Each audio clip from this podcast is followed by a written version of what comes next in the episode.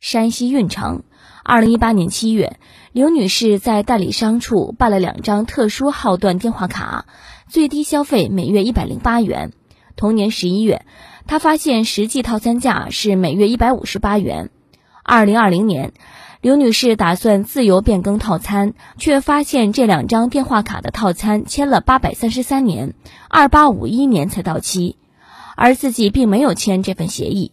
随后，刘女士将中国移动通信集团山西有限公司闻喜县分公司及其代理商告上法庭，要求解除其套餐时间期限，并返还其两张电话卡两年多来缴纳的话费共两千一百六十元，同时按欺诈消费者三倍赔偿其经济损失共两万两千七百五十二元。法院经过对比协议上的笔迹进行鉴定，确定了该协议上的签名并非刘女士本人自己。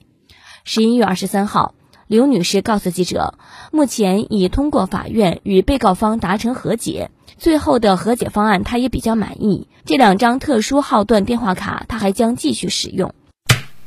我看了一眼这个采访视频，刘女士爆出了金句儿，她说。我努力活两百年，再跟上天借五百年，剩下一百年跟谁借呀？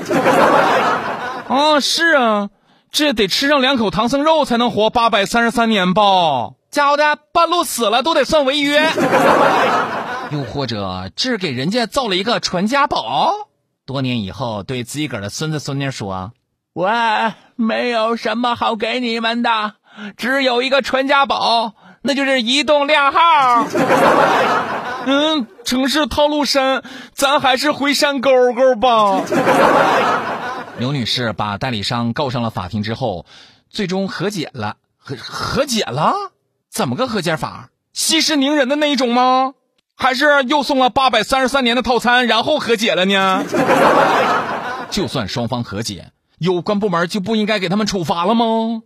姑且不论那长达八百三十三年的协议怎么奇葩，是怎么出台的。单单是冒用客户的名义签字儿，就得承担相应的法律责任了吧？把客户当傻瓜欺负的商家，就应该付出相应的代价。